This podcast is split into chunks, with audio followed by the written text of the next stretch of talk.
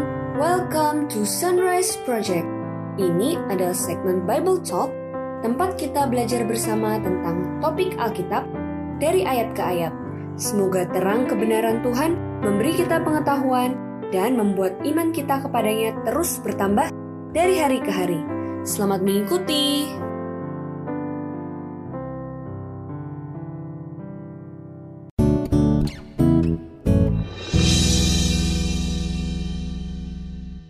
Dia bisa mengalahkan semua serangan itu. Tapi itu bisa menjadi bumerang bagi kita sendiri. Di sesi pertama Bible Talk kali ini, kita akan membahas tentang seorang tokoh Alkitab yang sangat mengagumkan. Dan kali ini aku juga mau share How the Bible Impresses Me, karena satu buku ini menjawab pertanyaan kita dari segi kesehatan, keluarga, pengetahuan umum, dan banyak lagi. Nah, Mungkin dulu waktu kecil, aku sering dengar, dari kecil sering dengar cerita Alkitab. Oh, kalau yang bangun Batra itu Nabi Nuh. Kalau yang masuk ke gua singa itu Daniel, Fir'aun, dan cerita macam-macam. Tapi ya, udah cuman tahu alur ceritanya gitu doang. Bahkan sampai hafal luar kepala. Tapi aku baru menyadari kalau di setiap bagian dari cerita Alkitab ini ada makna dan pelajaran berharga yang kalau kita gali lebih dalam itu kayak wah keren banget. Dan salah satunya akan kita bahas hari ini, yaitu tokoh Daniel. Kenapa Daniel? Daniel ini punya pelajaran yang sangat relevan dengan kehidupan kita sehari-hari. Ngomong-ngomong soal Daniel, um, kalau kita lihat dari karakternya Daniel gitu ya, uh, Daniel ini apa ya, kayak boyfriend atau husband goal banget gitu. Uh, soalnya Daniel ini tuh udah ganteng, terus pinter, terus kayak bertanggung jawab, rohani, dan juga dalam pekerjaannya juga kayak pinter banget dan bisa dipercaya gitu kan sama raja, itu kayak keren banget gitu kan. Nah, tapi sayangnya di usianya yang masih muda, dan mungkin Daniel ini tuh punya kayak cita-cita ke depannya gitu kan, pasti banyak cita-cita, tapi itu tuh harus kayak gagal gitu, soalnya Daniel dan teman-temannya ini harus ditawan ke Babel. Nah, dulu aku tuh kayak mikir, kalau ditawan itu uh, berarti kayak jadi budak, terus kayak kerja kasar gitu kan. Tapi ternyata Daniel dan teman-temannya ini, uh, mereka ditawan, tapi kerjanya itu di istana raja. Nah, jadi mereka itu kayak mendapat privilege gitu. Ya, menarik banget tadi yang Angel bilang bahwa um, ditawan itu nggak selalu jadi budak gitu. Tapi ada orang-orang tertentu yang memang ditawan, dipilih untuk bekerja di istana raja. Nah, termasuk Daniel dan juga teman-temannya yang kita tahu. Jadi menarik banget kalau kita bandingin ya kehidupan Daniel yang dulu di Yerusalem itu pasti dia lebih sederhana lah gitu kan dibandingkan kehidupan dia di istana raja sekarang. Jadi ini 180 derajat yang kelihatannya tuh secara mata duniawi itu wow banget gitu. Dia tinggalnya mungkin jauh lebih mewah gitu. Kemudian yang pasti makanannya juga pasti makanan mewah kan karena ikutan makanan raja seperti itu. Tapi kalau kita teliti lagi lebih dalam, kita harus hati-hati nih. Karena kadang yang ditawarkan kita secara mata duniawi itu menggiurkan gitu, jadi kayak privilege yang luar biasa, tapi itu bisa menjadi serangan atau bisa menjadi bumerang bagi kita sendiri. Nah, dari ceritanya Daniel, kita tahu bahwa dia itu sebenarnya sedang diserang dari tiga sisi gitu. Jadi dari mental, jasmani, dan juga rohani. Jadi seperti tadi yang Angel juga udah sebutin bahwa secara mental dia benar-benar diserang.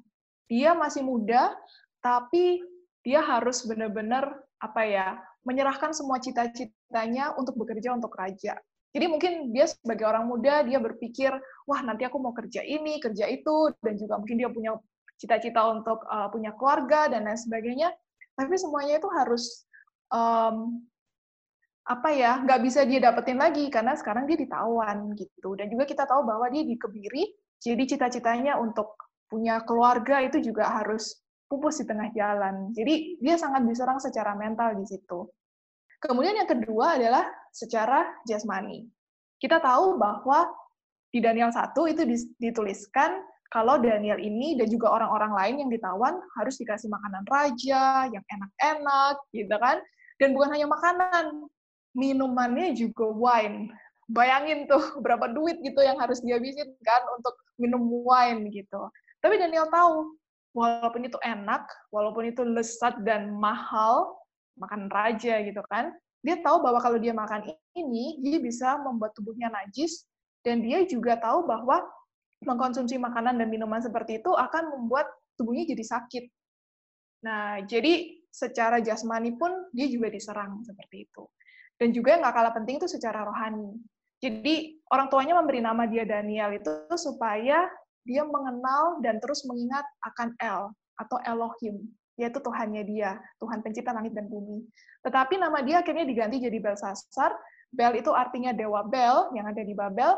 Jadi namanya dia sekarang artinya dewa Bel yang melindungi Daniel. Jadi um, apa ya? Mungkin itu kelihatannya sepele seperti itu, tapi sebenarnya itu punya makna yang jauh lebih dalam untuk menyerang kerohanian Daniel. Dan bukan hanya itu, dia harus belajar lagi di Babel supaya dia um, mengikuti semua tradisi-tradisi yang ada di Babel dan dia benar-benar bekerja untuk raja. Bukan lagi bekerja untuk Tuhan, tapi bekerja untuk raja manusia. Nah, jadi serangan-serangan seperti itu yang kelihatannya menarik gitu ya, wah tinggal di istana, tapi sebenarnya ada serangan-serangan di balik itu. Iya juga ya, Ce. Tapi menurut aku lebih hebatnya lagi, meski diserang dari berbagai sisi, dia bisa mengalahkan semua serangan itu gitu loh, Ce. Bayangin diserang dari sisi mental, jasmani, rohani, dia terbukti mengalahkan semua itu dari segi mental. Terbukti Daniel ini tetap berintegritas, berpegang teguh, nggak terpengaruh sama serangan-serangan mental yang dialami. Dari segi jasmani, kayak yang Cepriska bilang tadi, meski ditawarin yang enak-enak, tapi dia dengan tegas menolak apa pun yang berpotensi membuat tubuhnya itu jadi kurang sehat. Dia lebih milih untuk kesehatan yang jangka panjang daripada kesenangan sementara ya, C. Terus yang lebih penting sih dari segi rohani. Yang kita tahu, Daniel ini berdoa tiga kali sehari. Bahkan waktu dilarang pun oleh raja, dibilang cuma boleh menyembah raja, Daniel ini ditangkap. Kenapa? Karena dia tetap menjalankan rutinitasnya berdoa sama Tuhan. Hebatnya itu sih, jadi kayak kita perlu belajar ya sama Daniel. Nah, tapi kita jangan stop di sini, karena kalau cuma sampai sini, cuma jadi pengetahuan doang. Yang terpenting lagi adalah gimana kita mengaplikasikan apa yang dilakukan Daniel ini ke kehidupan kita. Karena mau nggak mau, sadar nggak sadar, sebenarnya tiga sisi serangan Daniel ini mungkin ada satu atau lebih dari sisi-sisi serangan ini yang kita juga alamin gitu. Iya, benar banget. Nah, kita bahas nih dari yang pertama, yaitu jasmani atau dari fisik gitu ya. Um, yang mau ditekankan di sini, yaitu bagaimana kita memilih seperti Daniel ini memilih. Jadi kan kalau Daniel tadi dia memilih makanan yang tidak menajiskan dirinya, jadi makanan-makanan yang sehat, alami, yang tidak menajiskan dan juga yang tidak akan merusak tubuhnya. Nah, jadi sebagaimana yang Daniel dan teman-temannya lakukan, itu juga yang uh, kita lakukan gitu ya. Jadi mari kita lebih banyak kembali kepada makanan-makanan uh, yang alami yang diolah juga dengan cara yang sederhana, cara yang sehat juga supaya uh, nutrisi kandungan gizi dalam makanan tersebut itu kayak tetap utuh gitu dan uh, akan bermanfaat baik untuk tubuh kita. Tapi kalau kita bahas ini mungkin bakal panjang banget. Uh, jadi nanti ada segmennya sendiri yaitu segmen Youth Talk. Nah, nanti di situ kita tuh bakal bahas lebih detail lagi, lebih dalam lagi uh, tentang uh, memilih makanan yang sehat dan juga pola-pola hidup sehat. Nah, uh, tadi kan soal makanan. Nah, selain makanan ada juga uh, yang lain, poin-poin yang lain juga yang tidak kalah penting, untuk pola hidup sehat gitu kan. Nah, untuk menyingkatnya, biar kita gampang ingat, itu ada singkatannya New Start. Jadi yang pertama itu ada nutrition atau makanan, jadi makanan yang sudah pasti yang alami, yang sehat, gizi seimbang juga. Lalu ada exercise, olahraga, dan aktivitas fisik yang teratur. Lalu ada water atau uh, minum air uh, minum air yang cukup. Lalu ada sunshine, uh, sinar matahari yang cukup. Temperance, um, pengendalian diri. Jadi uh, misalnya kayak olahraga. Olahraga itu memang baik untuk tubuh kita, tapi jika kita melakukannya terlalu over, itu juga menjadi tidak baik ya untuk tubuh kita.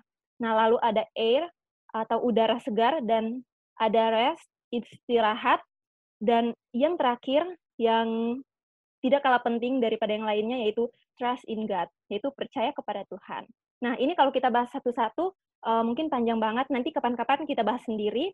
Tapi uh, pada intinya itu segala sesuatu yang kita lakukan dalam kehidupan kita itu harus balance gitu. Jadi kayak makan cukup, uh, minum cukup, istirahat cukup, olahraga cukup, dan yang lainnya. Nah, kalau yang C Angel tadi dari segi jasmani, ini aplikasi dari segi mental. Mungkin sebagai anak muda, ada banyak serangan-serangan mental yang kita hadapin. Bisa jadi kita lagi di masa menunggu dan mencari, entah itu kuliah, pekerjaan, atau juga menghadapi masalah kayak keuangan atau masalah keluarga, mungkin broken home, abuse, terus kayak misalnya uh, kurang perhatian dari orang tua, dan banyak lagi. Nah, kita akan belajar gimana cara Daniel menghadapi serangan mental itu. Belajar dari Daniel, Daniel ini punya hubungan ke atas dan ke sesama. Yang ke atas itu dia selalu menjaga hubungannya dengan Tuhan, melalui doa dan belajar firman Tuhan secara rutin. Nah, si Daniel ini doa tiga kali sehari. Doanya ini bukan doa makan, doa bangun tidur, doa mau tidur, tapi benar-benar kayak doa mencurahkan semua yang dia alamin, apa perasaannya hari ini, apa ketakutannya ke Tuhan, kayak curhat sama sahabat. Dan dari situlah Daniel dapat kekuatan buat menghadapi hari-hari ke depan dengan segala kesibukannya. Dan yang kedua ini Daniel punya hubungan dengan sesama yang baik, yaitu komunitas. Makanya penting buat kita punya komunitas yang saling menguatkan, yang membawa kita lebih dekat sama Tuhan. Dan juga secara rohani, um, ini harus kita aplikasikan juga dalam kehidupan kita. Nah, misalnya zaman dulu nih, di dalam Alkitab itu penyerangan rohaninya itu yang secara fisik. Jadi misalnya Daniel dimasukin ke goa singa, atau misalnya teman-temannya dimasukin ke dapur api, yang Paulus di penjara, yang eh, Yohanes uh, dibuang di Pulau Patmos, dan lain sebagainya. Tapi zaman sekarang itu agak berubah. Serangan rohani kita adalah menjauhkan kita dari doa dan baca firman Tuhan.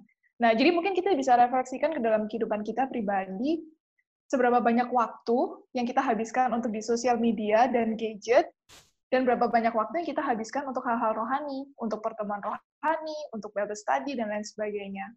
Jadi kita bayangin aja um, dari media sosial ya, dari film juga, dari apa pun lah yang ada ditawarkan di dunia entertainment, itu semuanya ada gambar-gambar, ya kan, gambar bergerak, terus kemudian warna-warni, terus kemudian juga musiknya juga oke, okay, animasinya semua oke, okay. Terus akhirnya sekarang kita harus disuguhkan dengan Alkitab yang cuma tulisan dan itu hitam putih, gitu kan. Jadi secara nggak sadar kita itu uh, ditarik lebih jauh daripada kesukaan kita ke, da ke dalam hal-hal yang berbau rohani.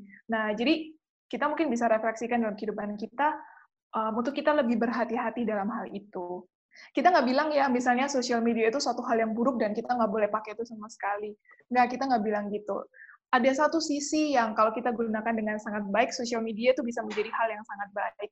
Tetapi kita harus selalu ingat bahwa jangan sampai kita menghabiskan banyak waktu kita itu untuk di hal-hal seperti itu, tapi malah kita lupa mendekatkan diri kita sama Tuhan. Nah, jadi itu kita harus hati-hati di situ. Benar banget, Ceh. Dan tahu nggak, ada satu hal lagi yang sangat mempengaruhi kehidupan uh, kerohanian kita, yaitu dalam memilih pasangan. Nah, kalau kita mau bahas sebenarnya bisa panjang gitu ya untuk topik ini, tapi uh, intinya yaitu Tuhan itu sudah memberikan kita petunjuk untuk kita memilih pasangan yang baik, yang sesuai dengan kehendak Tuhan. Nah, tapi kita juga jangan lupa Tuhan juga sudah memberikan kita petunjuk supaya kita dapat menjadi pasangan yang baik untuk pasangan kita ini. Nah, soalnya kan sering banget kita itu kayak menuntut terlalu banyak dari pasangan kita. Uh, jadi pasangan kita tuh harus bisa A, bisa B, bisa C. Uh, tan tapi kita itu nggak menjadi pasangan yang baik untuk dia gitu. Nah, dan yang menariknya lagi, kalau misalnya kita salah dalam memilih pasangan, maka itu tuh bukan hanya berpengaruh kepada kehidupan kita dan pasangan kita, tapi juga sampai ke masing-masing keluarga kita dan juga sampai ke keturunan kita. Nah, jadi bayangin aja kalau misalnya kita mencontohkan kehidup uh, kerohanian yang nggak baik gitu ke, anak-anak kita, maka kemungkinan besar kerohanian anak-anak kita juga akan uh, tidak baik gitu. Nah, terus misalnya mereka memilih pasangan, maka uh, mereka terus misalnya mereka yang nggak hati-hati dalam memilih pasangan, maka mereka juga kehidupan keluarga mereka juga akan berantakan gitu ya dan begitu seterusnya gitu sampai kepada keturunan selanjutnya. Jadi efek dominonya itu sangat besar karena itu kita harus hati-hati sekali. Nah, jadi uh, buat teman-teman, buat kita semua juga, kalau misalnya nih kita uh, kayak dalam keseharian kita biasanya berdoa dua kali sehari. Nah, terus kita lagi pengen uh, memilih pasangan, maka uh, kita berdoa itu kayak dua kali lipat, jadi empat kali sehari gitu. Nah, tapi ini bukan doa yang doa makan, doa bangun tidur gitu ya. Jadi ini benar-benar doa khusus untuk antara kita dengan Tuhan gitu. Wow, berat banget ini topiknya, Angel. Tapi juga mungkin satu hal yang aku keinget adalah mungkin kita yang atau teman-teman juga yang dalam masa single, mungkin ini adalah waktu di mana Tuhan itu ingin merubah kita untuk menjadi pribadi yang lebih baik, ya kan? Jadi mempersiapkan kita untuk untuk nanti kalau kita punya pasangan. Hmm, dan aku pernah dengar C katanya sebelum membagian orang lain, kita sendiri harus bahagia. Dan di mana mencari kebahagiaan itu, kebahagiaan sejati itu hanya dari Tuhan. Ada quotes itu bilang, make sure that God is the source of your happiness. Jadi kita harus mastiin kalau sumber kebahagiaan kita itu Tuhan. Karena kalau kita nyari sumber-sumber kebahagiaan lain, resikonya adalah endingnya kita akan menemukan kecewaan. Jadi kembali lagi, kebahagiaan yang utuh, yang sejati itu cuma didapat dari Tuhan. Benar banget. Dan itu bukan hanya soal pasangan ya, tapi maksudnya dalam kehidupan kita keseharian, kita benar-benar harus uh, menemukan kebahagiaan sejati, yaitu di dalam Tuhan kita. Dan aku ingin share satu ilustrasi yang bagus banget. Aku udah dengar ini mungkin uh, beberapa tahun yang lalu, tapi aku masih ingat banget sampai sekarang. Jadi ada seorang ayah sama anak, mereka tuh lagi jalan-jalan gitu. Ceritanya mereka lagi ada di sebuah basar. Nah, basar ini tuh menjual barang-barang antik gitu. Nah, ayahnya ini suka banget sama karpet gitu. Terus akhirnya mereka jalan-jalan, ya ketemu satu toko, satu stand gitu yang menjual berbagai macam karpet. Tapi ada satu karpet yang dipasang di depan dan itu sangat menarik perhatiannya dia. Terus kemudian karpet itu karena ini basar gitu ya, jadi bisa saling nawar. Harganya ditulis pertama 25 dolar. Tapi akhirnya dia ngobrol sama yang punya, dia tawar, terus yang punya ini bilang, oke, okay, karena ini spesial untuk Anda, akhirnya dia dapat harga dengan yang sangat murah, jauh lebih murah daripada harga yang dipasang di situ. Dan akhirnya ayah itu pulang dengan sangat bahagia, terus dia tuh bilang sama anaknya, nah kamu tahu nggak kenapa ayah itu pingin banget beli karpet ini? Rupanya ayahnya ini karena hobi tentang karpet, jadi dia ngerti banget tentang karpet. Ini adalah limited edition, gitu. Jadi hanya beberapa biji yang ada di dunia ini, gitu. Jadi ayahnya melihat bahwa um, karpet ini tuh sangat berharga, itu. Jadi dia habis-habisan, dia mati-matian untuk mendapatkan karpet itu. Nah, sama juga dengan halnya kehidupan kita. Kita harus tahu dan kita harus yakin bahwa kita tuh berharga karena Tuhan yang adalah Allah, yang adalah pencipta kita, dia itu turun ke dunia untuk menebus kehidupan kita, dan kehidupan kita ini sudah dibeli dengan harga yang sangat mahal. Jadi kita itu sangat-sangat berharga di mata Tuhan. Kita lebih dari 25 dolar, kita lebih dari ratusan dolar, harga kita itu tidak terhingga seperti itu. Jadi kalau kita benar-benar mengerti betapa berharganya kehidupan kita, kita akan lebih berhati-hati juga dalam kehidupan mental kita, jasmani kita, dan juga rohani kita. Kalau misalnya kita punya barang nih yang sangat berharga, pasti kan kita tuh jaga banget gitu. Dan kalau kita tahu dan kita sadar bahwa kehidupan kita juga sangat berharga, pasti dong kita mau menjaga kehidupan kita supaya uh, ini menjadi satu persembahan yang kudus buat Tuhan. Untuk itu, marilah kita lebih giat lagi di dalam doa, menjaga hubungan kita dengan Tuhan, dan belajar firman Tuhan, supaya kita dimampukan seperti Daniel, bertahan dari berbagai sisi serangan dalam kehidupan kita. Dan satu ayat yang semoga menguatkan itu ada di Mazmur 34 ayat 9. Kecaplah dan lihatlah betapa baiknya Tuhan itu, berbahagialah orang yang berlindung padanya.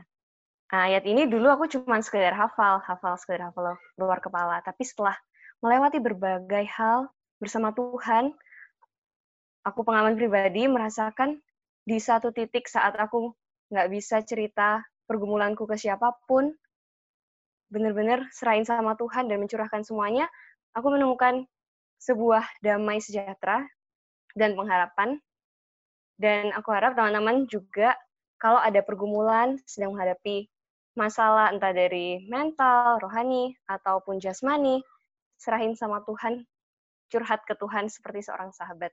Dan untuk mengecap sendiri betapa Tuhan itu sangat baik ke kita. Dan semoga ini menguatkan. Sampai berjumpa di Bible Talk selanjutnya. Tuhan memberkati.